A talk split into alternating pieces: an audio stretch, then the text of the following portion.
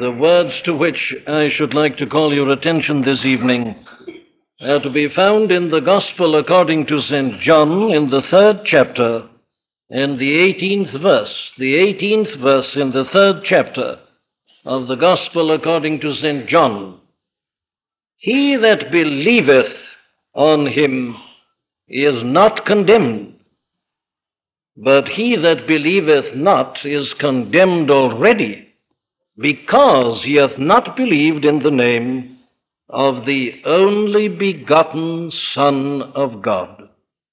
He that believeth on him is not condemned, but he that believeth not is condemned already, because he hath not believed in the name of the only begotten Son of God.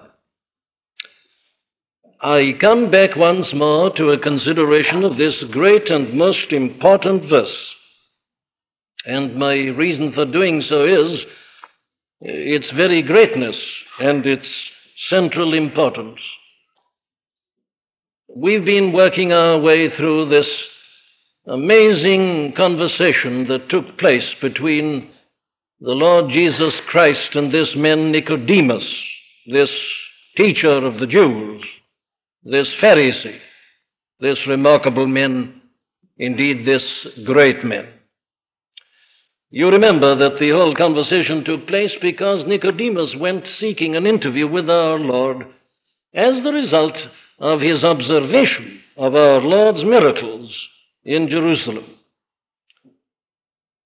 And you remember how he made his statement and was obviously on the verge of putting his question when our Lord interrupted him and said, Verily, verily, I say unto thee, except a man be born again, he cannot see the kingdom of God.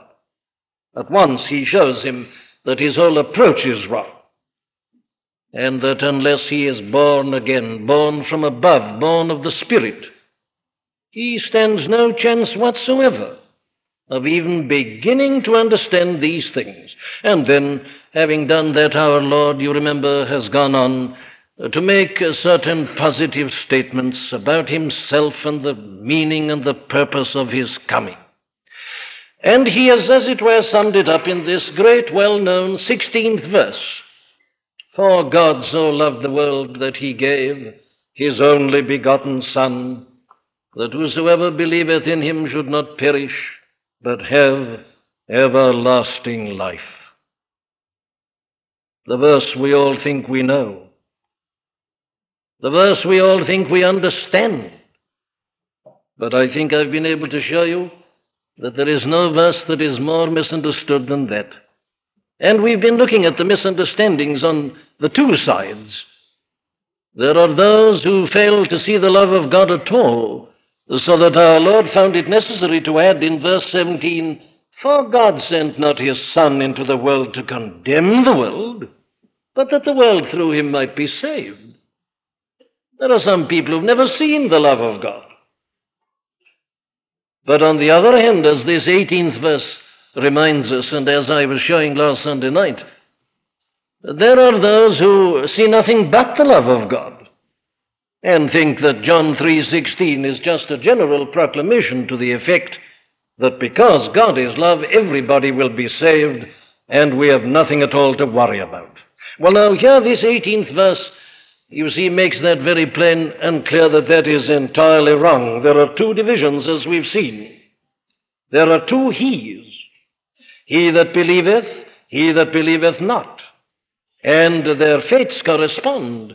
Is not condemned, is condemned already, because he hath not believed in the name of the only begotten Son of God. Very well, here we are looking at these great and all important and momentous things. Now we've been uh, working through these verses in detail and we've gone through them quietly. And as we've done so, we cannot have failed to have noticed that there is one word which keeps on recurring. It seems to be the controlling uh, word in the entire passage, especially Uh, beginning from verse 14. Notice how our Lord puts it. As Moses lifted up the serpent in the wilderness, even so must the Son of Man be lifted up, that whosoever believeth in him should not perish, but have eternal life. For God so loved the world uh, that he gave his only begotten Son, that whosoever believeth in him should not perish, but have everlasting life.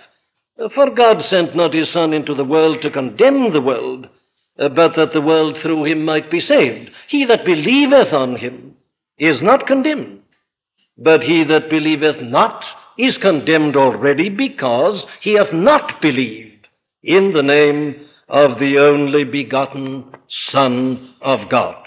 Now, here I say, we see at once that the important word is this word uh, to believe. He that believeth or believeth not. Indeed, it is, of course, the truth to say that this is the great word that is emphasized everywhere, right through the New Testament. It is the characteristic mark of the New Testament gospel that it puts in the forefront this word to believe. It is particularly the great word of the Protestant faith. The grand discovery that was made by Martin Luther was that a man is justified by faith, which means his belief. And this, therefore, is something I say that really must engage our most careful attention. Therefore, I want to talk to you this evening uh, simply and directly about this one word. And uh, I want to put it to you in the number of, propos- in number of propositions. The first thing, obviously, is this the importance, the all importance of belief. Now, it is quite clear that this, according to our Lord's teaching here, as indeed according to his teaching everywhere, as I've just been saying, this is the thing that determines our eternal destiny. And therefore, uh, it needs no demonstration to say that there is no more important word for us to look at together. Now, let me put it to you in this particular way. Nothing strikes one as one reads through the Bible more obviously and evidently than this the seriousness of life in this world. Now, there are many forms of teaching in the Scriptures, and there are many particular aspects of truth that are put before us. But I say there is one thing that you can't fail to grasp as you go through from Genesis to Revelation, and that is that the people of God as they appear in this book have always been a people who have regarded that life is a very serious thing. And why is life a serious thing? Well, it is a serious thing for this reason that this life of ours is nothing but a kind of preparatory school. It's a place of probation. It is a place of preparation. Now, to say that is not to derogate from the importance of life in this world. The Bible never does that. The Bible, with its serious view of life, says that looked at from any angle or from any standpoint, life is a very big and a very great and a very momentous thing. But over and above every other subsidiary reason that we may have for regarding life seriously, this is the one that should be uppermost. That life, as I say, is a place of probation. Life is not something in and of itself. This world is not something in and of itself. We are simply here for a while and we pass through it. These are the characteristic biblical terms, aren't they? They call us, uh, it calls us strangers and pilgrims. It calls us travelers and journeymen and sojourners. That's its picture. And as it describes its great men of faith, that's what he tells us that these were all men uh, who uh, were looking for a city which hath foundation, whose builder and maker is God. The seriousness of life, and particularly because I say it is the realm in which our eternal future is determined. Nothing less than that. Its teaching is that man is, has been given a soul, and that when his body dies, his soul goes on, and that it goes on to all eternity. So that this, the moment you see it, gives to life a tremendous sense of importance and of seriousness. That during the short time, comparatively speaking, we are in this world, we are determining an everlasting and eternal destiny. Very well, then, if that is true, my second proposition must of necessity and inevitably be true. The most important thing we do in this life and in this world is the thing we are doing at this very moment. It is simply to listen to this gospel. Now, that's what our Lord is, in other words, saying to Nicodemus at this point. Because he says this, you see, that what determines that eternal destiny, whichever it is, is our relationship to him. He that believeth on him is not condemned. That's his eternal destiny. But he that believeth not is condemned already, because he has not believed in the name of the only begotten Son of God. Here we are, I say, determining our eternal destiny. It's either to be one of bliss or one of misery, and what determines it is our relationship to the Lord Jesus Christ. And so I say that there is nothing in the whole of life which is more important than what you and I are engaged in at this very second to listen to the gospel, to listen to the words of the Lord Jesus Christ, and our response and our reaction to that. Now, this is something I say that is more important than everything else. More important than politics, more important than the strikes, more important than the lockouts, more important than everything else. May I put it like this in a very personal way? I've read during this last week two criticisms of uh, evangelical preaching, the kind of preaching that anyone who comes and listens here uh, listens to. And what is the criticism? Well, the criticism of it is this.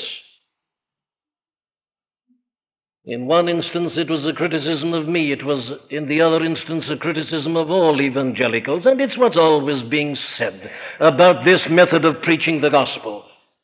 Oh, they say, he just goes on saying the same thing, whether prime ministers fall or whether they don't. You see what is meant by that that I should be standing in this pulpit when there happens to be the fall of a prime minister or the change of a government, that I should address you on that subject. And I suppose, therefore, this evening I ought to be preaching on the strikes. Why don't I do so? Well, I could give you many reasons as to why I don't do so. One sufficient reason for me is this I really don't know enough about the facts to express an intelligent opinion. I read the newspapers like everybody else, but still, I don't really know. There is probably a great deal to be said on all sides. I am not in a position to offer advice. I really cannot help. And I try to make it a rule not to speak about a subject if I don't know much about it. I should have thought that's enough. But I have an infinitely bigger and more important reason than that.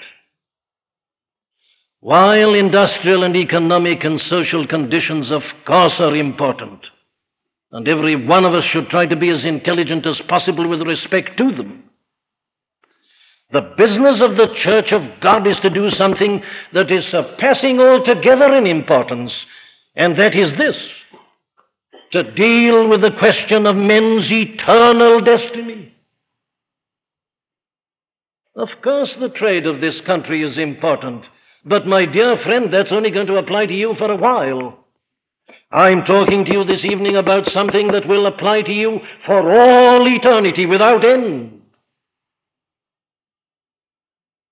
And there are so few voices that do that.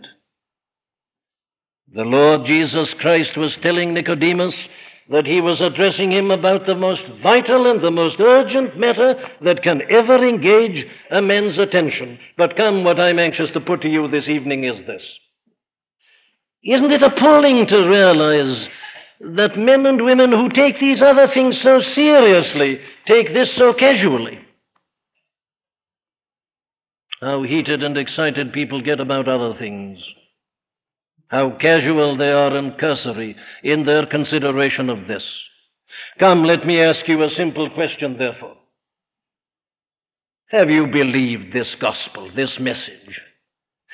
Have you realized the importance of knowing whether you believe it or not?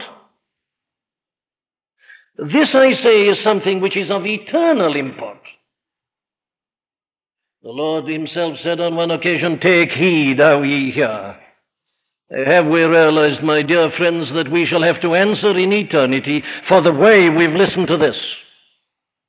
It is this that determines and decides our everlasting destiny. Nothing is more important, therefore, than belief. Very well, having established that, let me go on to the next question, which is obviously this one. What then is the exact nature and content of belief? If our Lord goes on repeating this word like this, well, what's it mean? You say to us as someone that it's this believing or not believing that determines uh, my final destiny. Well, what exactly do you mean by believing? Oh, what an important question this is. Let me put it therefore, first of all, negatively. To believe is not simply to say that you believe certain things. It includes that, but it isn't only that. There is a difference between belief as defined in the scripture and what you may call a believism.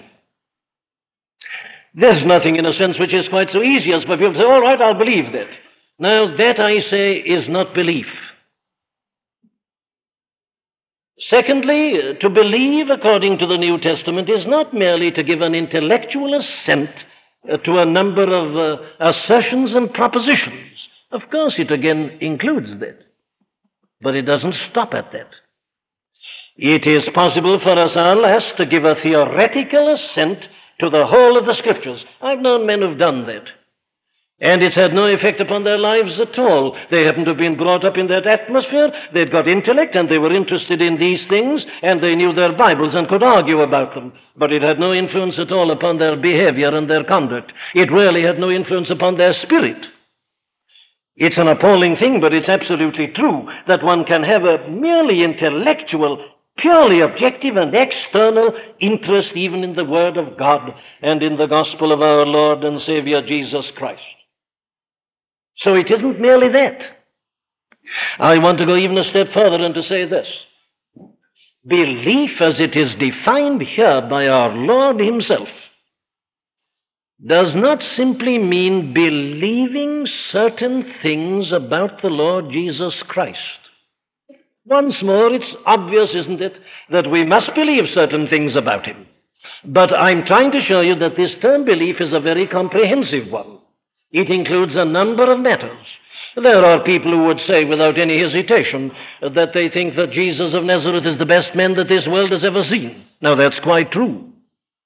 They say that he's the greatest teacher that the world has ever seen. Again, it's perfectly true. They say his teaching in the Sermon on the Mount is the highest ethic that mankind has ever confronted. Again, it's absolutely right. But you know, to believe on the Lord Jesus Christ is not just that. There are people who take out things out of him and they say, Yes, I believe that, and they think they believe on him. Now, belief must be defined as he defined it himself. And he has defined it here for us perfectly plainly and clearly. Now, let me remind you of it again. Let me sum it up for you. What is to believe on the name of the only begotten Son of God? Well, it means that we believe the specific teaching that he here gave Nicodemus. It involves a total attitude. What do you mean by your total attitude, says someone? Well, I mean things like this. To believe on the name of the only begotten Son of God, to believe on the Lord Jesus Christ, means in the first place that we accept his teaching about mankind as it is in and of itself in sin. You notice his word, don't you? That whosoever believeth in him should not perish. He says it in the 15th verse, he says it in the 16th verse. God so loved the world that he gave his only begotten Son, that whosoever believeth in him should not perish. Now then, belief in the Lord Jesus Christ includes that. You can't talk about believing in him without this. Because if you don't talk of this belief in terms of that, your belief is inadequate and incomplete. That, therefore, must be the starting point. You know, it's not enough for a man to say to me, Ah, yes, I believe that Jesus of Nazareth was the Son of God, and I believe that he worked miracles and that he gave a certain teaching. I believe all that. But the vital question is this do you believe that you yourself are perishing? What is it that man needs? If you believe that Jesus of Nazareth is the Son of God, why did he come into the world? Why was it ever necessary that he should come? You see, it's a part of believing in him. And he's made it perfectly plain himself. He says, As Moses lifted up the serpent in the wilderness, even so must the Son of Man be lifted up. Mankind, every one of us by nature, is in a lost and in a perishing condition. Have we believed that? It isn't enough to admire his person and to say that you think his life was beautiful and his teaching was beautiful. That's not difficult. What's difficult is to admit the truth about ourselves. Ah, mankind has always objected to this. It's still objecting to it. I've often reminded you of a man who wrote a criticism of Charles Wesley's great hymn, Jesus, Lover of My Soul.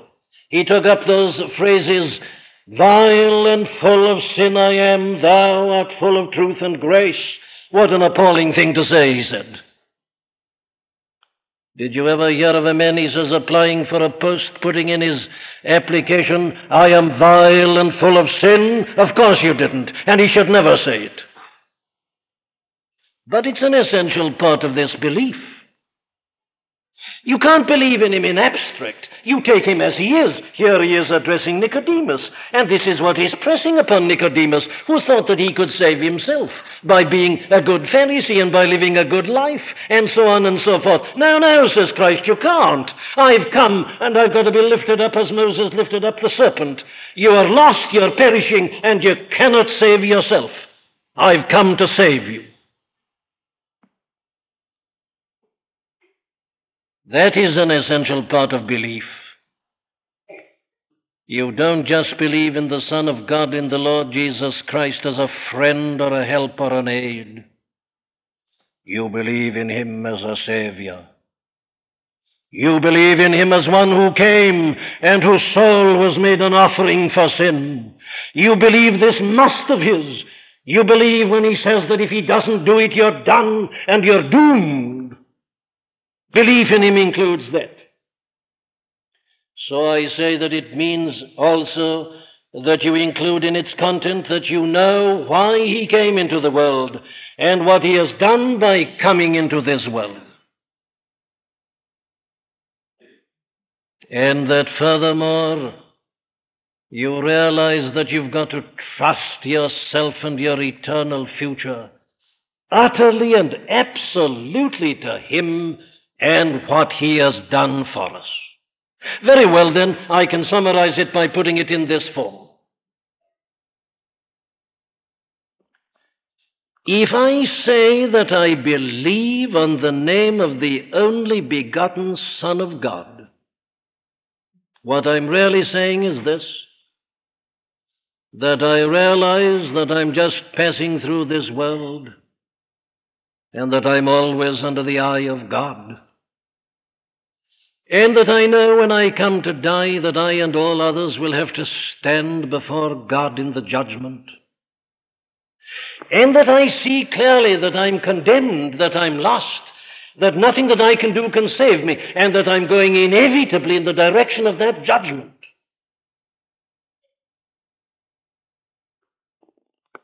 But that I now see that God has so loved me that he sent his only begotten Son to bear my sins and their punishment, that he gave his life for me, that he died that I might be forgiven, he died to make me good. I believe that he came right out of heaven here on earth in order to do that for me and to save me from that appalling consequence. And therefore, having seen that, I forsake the life I lived, the world I belong to, and I go after him. Believing includes all that. It means, you see, your total view of life. It means that we've come to see that the biggest and the most important thing in this life and in this world is that we realize this business of this eternal destiny and that we've become urgent and desperate and that we've seen the truth and we've clung to Him and are trusting to Him. And now, obviously, we're going to avoid everything that has produced this calamity in the history of the race.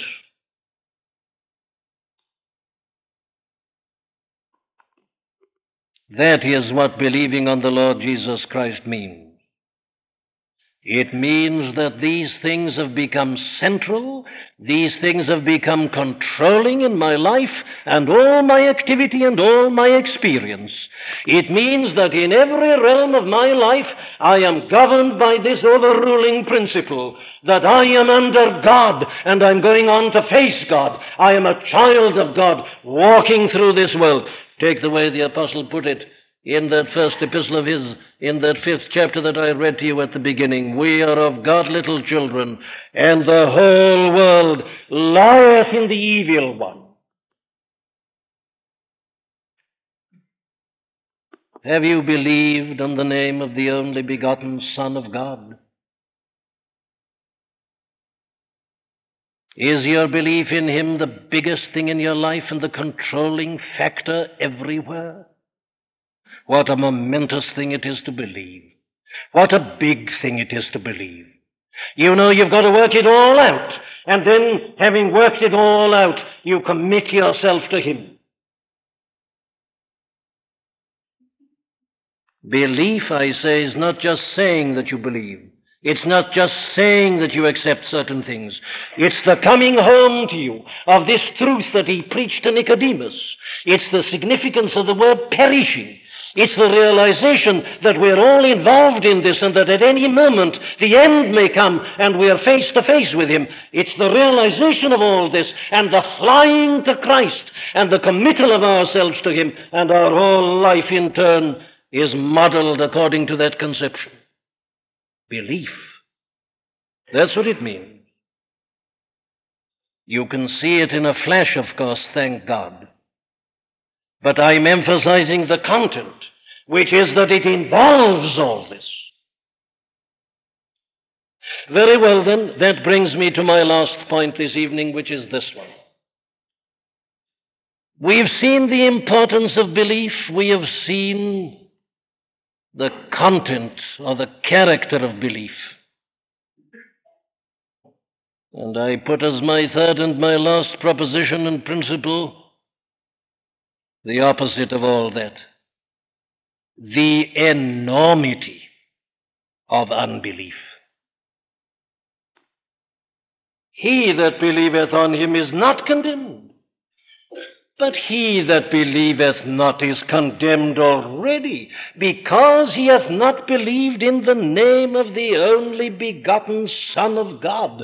There is no sin that is greater than the sin of unbelief. There is no sin to which the word enormity is so applicable as this particular sin. You see how sadly we go astray. We classify sins, don't we?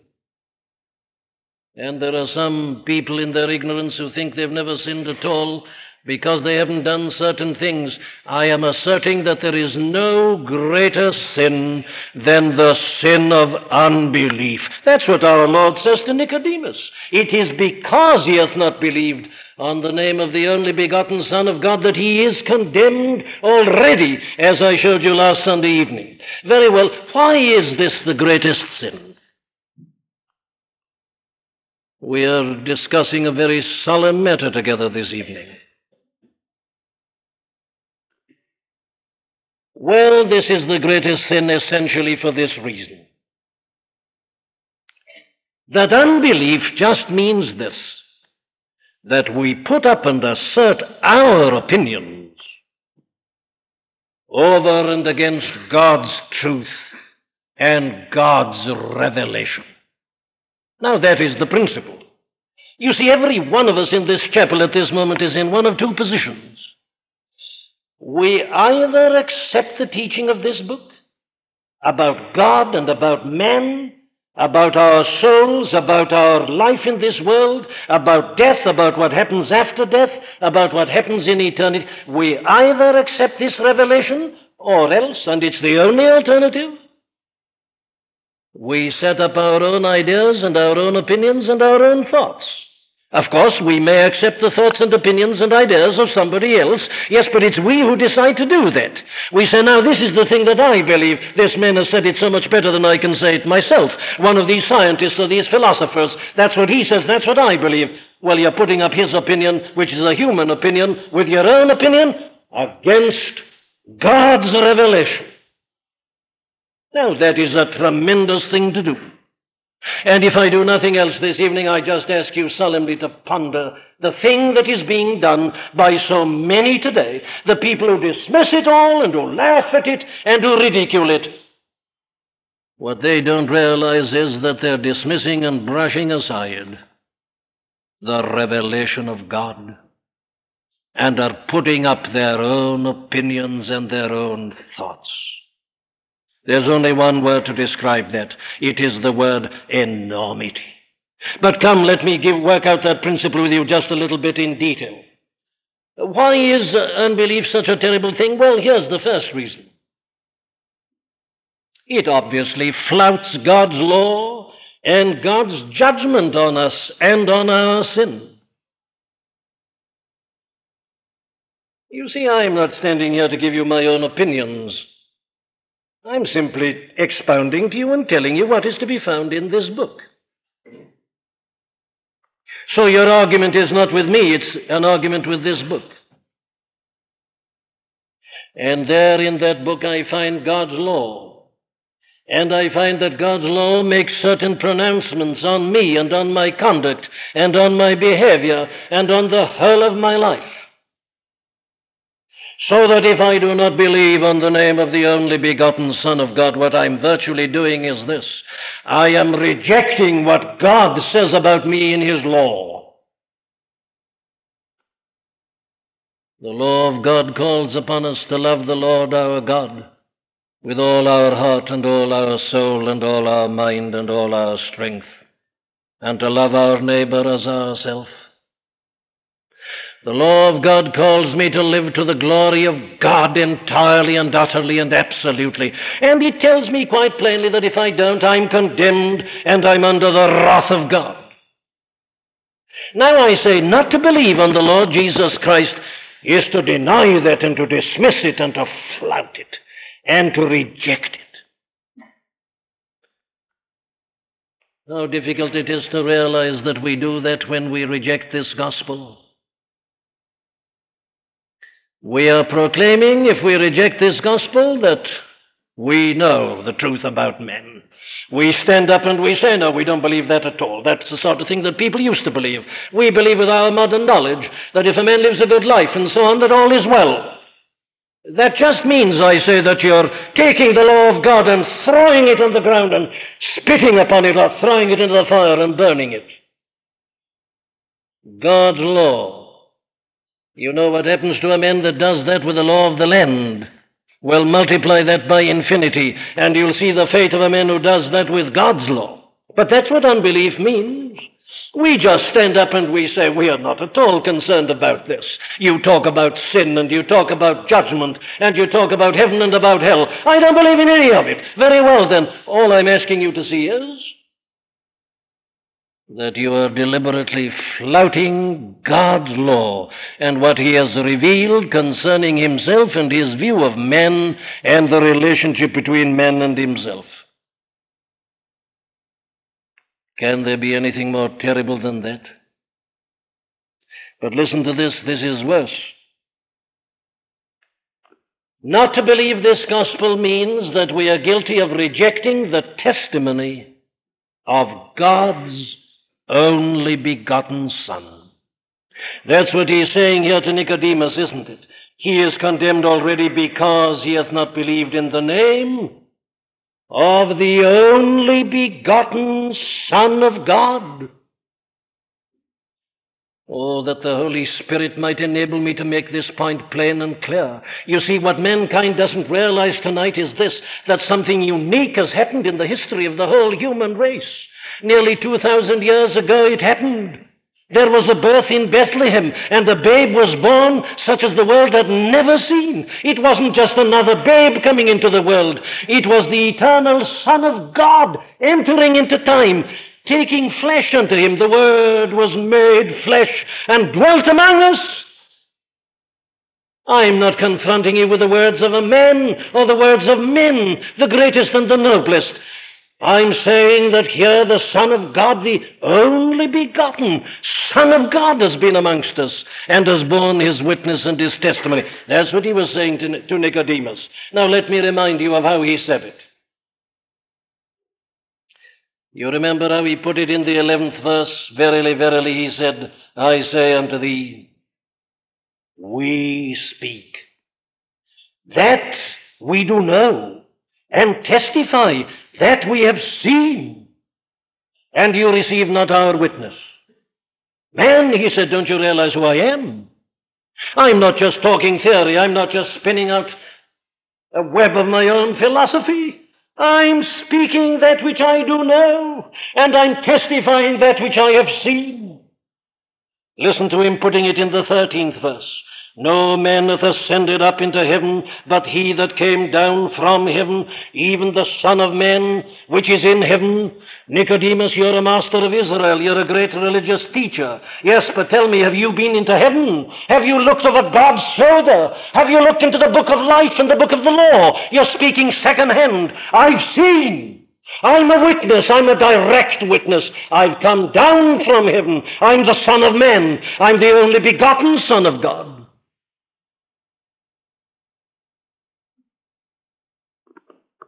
And you and I, as we listen to this gospel, are listening to his witness and to his testimony. But listen, he goes on at the end of this chapter to put it still more clearly. It comes really in the words of John the Baptist. Listen to verse 31. He that cometh from above, says John the Baptist about him, is above all. You see, some of John's disciples were a little bit jealous on John's behalf. He said, they said to him, Are you going to let this other teacher take the crowd from you? Listen, says John, he must increase, but I must decrease. He that cometh from above is above all. He that is of the earth is earthly, and speaketh of the earth. He that cometh from heaven is above all, and what he hath seen and heard, that he testifieth, and no man receiveth his testimony. He that hath received his testimony hath set to his seal that God is true. Could it possibly be put more clearly to us than that? In rejecting this gospel, we are rejecting the testimony of the only begotten Son of God. That's our claim. This is not a religion. The religions have been produced by men. This is the Son of God. This is revelation. God, who at sundry times and in divers manners spake in time past unto the fathers by the prophets, hath in these last days spoken unto us in his Son the one who is the brightness of his image, of his glory, and the express image, the effulgence of his glory, the one who has made all things and who sustains all things. That's the one who's speaking. Do you see the enormity of rejecting this? Rejecting this, we don't reject the words and theories of men. We're hurling back into his face the testimony of the eternal Son of God. But come, there's something even worse. If we reject him and his message, if we stand up and say, I'm not interested, I'm not concerned, that's what a man says who isn't a Christian. He says, I'm not interested in what happened 2,000 years ago. I don't believe in your incarnation. Very well. You see, he's denying the most momentous event in history. But he's doing something even worse.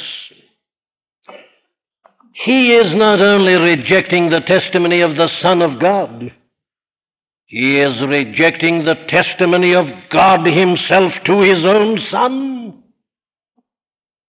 Had you realized this, let me quote these verses to you again. Here it is, you see, in this 33rd verse. He that hath received his testimony hath set to his seal that God is true. A man who believes in the Lord Jesus Christ, said John the Baptist, is putting his seal to God's testimony to his own Son. But listen to John putting it negatively in the first epistle, in that fifth chapter in the tenth verse. You remember how he put it there. Listen to this. He that believeth on the Son of God hath a witness in himself. He that believeth not God hath made him a liar, because he believeth not the record that God gave of his Son.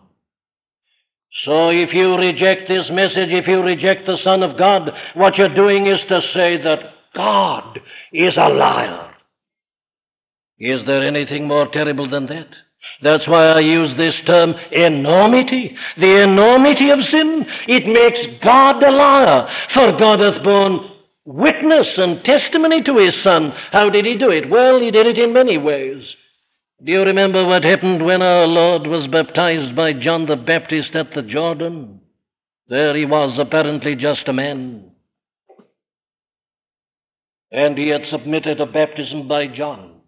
But as he was just coming up out of the water, you remember what happened? The Holy Ghost descended upon him in the form of a dove. And a voice spake from heaven, saying, This is my beloved Son, in whom I am well pleased. God is speaking from heaven, bearing witness and testimony to his Son. Do you believe God? Have you accepted his testimony? He says, I've sent my Son for you. Have you believed him, or do you say he's a liar? It's one or the other. Oh, but he not only bore witness to him there, in the descent of the Holy Ghost and in the voice, he spoke again on the Mount of Transfiguration. But you know, he went on bearing his witness and his testimony to him in enabling him to work the miracles that he worked. Our Lord, in almost desperation one afternoon, uh, turned to these incredulous Jews and he said, If ye believe not me, believe the very works, believe for the work's sake. If you don't believe my words, he said, look what I'm doing. And you know, he even had to say something very similar. You remember even to poor John the Baptist, who had been languishing in prison for months. And as the result of his physical infirmity and various other reasons, doubts had come into his mind, and he sent his two disciples to ask, Art thou he that should come, or do we look for another? You remember the reply? Go, said our Lord to these two emissaries, go and tell John again the things which ye do see and hear. The blind receive their sight, the lame walk, the lepers are cleansed, the deaf are made to hear, the very dead are raised, and the gospel is preached to the poor. There's the evidence, the miracles, the signs, the marks. That was God's way of giving his witness and bearing his testimony to his only begotten Son. And you and I finally have something on top of all this the resurrection. The first truly to arise from amongst the dead. declared to be the Son of God with power according to the Spirit of holiness, by the resurrection from the dead. My dear friend, let me hold it before you. God has borne his witness to his Son and to his words. Have you believed? Have you accepted? Don't you see that it means this if you don't? You're saying God's a liar? It isn't true. And there's no need to argue about it. Anybody who says that God is a liar is condemned already. But ah, I leave you with this word. The enormity of sin is ultimately seen in this that it means that a man who doesn't believe on the name of the only begotten Son of God is spurning and rejecting God's love and his wondrous way of salvation. God so loved the world. If you don't believe on him and on his message, it means that you turn your back upon his love. You say you're not interested, that it doesn't matter, that oh, the Son left the courts of heaven and came here on earth and humbled and abased himself. It's nothing to you. That though he went to the shame and the suffering of the cross, you couldn't care less. I've got to put it very plainly. Either the death of the Son of God on the cross is the biggest thing in the world to you, or else you don't believe it. And not to believe that. To ignore God's outpouring of His eternal heart of love. There's nothing to be said about it, except that a man who is guilty of that is condemning himself. He's shutting himself outside the love of God, the only thing that can save him and rescue him and redeem him. Oh, my dear friend, have I made it plain to you? The enormity of unbelief there's nothing finally more terrible.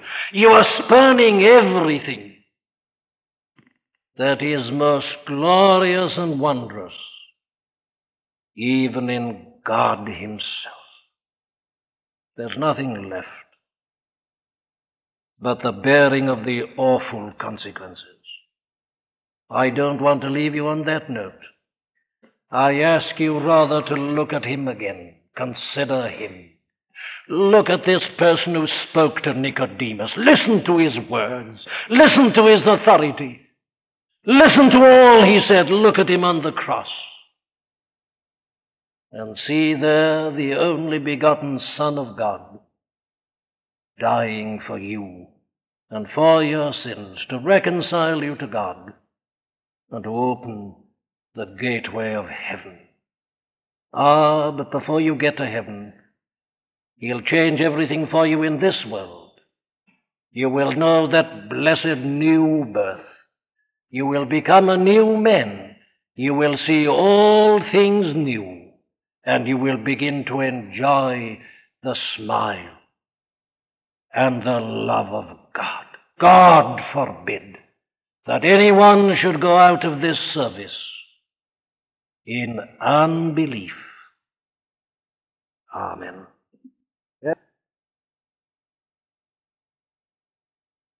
Have you believed on him? If you haven't until this night, tell him so now and thank him and ask him to enable you to love him as you ought. And now may the grace of our Lord and Savior Jesus Christ and the love of God and the fellowship and the communion of the Holy Spirit abide and continue with us now this night, throughout the remainder of this our short, uncertain, earthly life and pilgrimage, and evermore. Amen.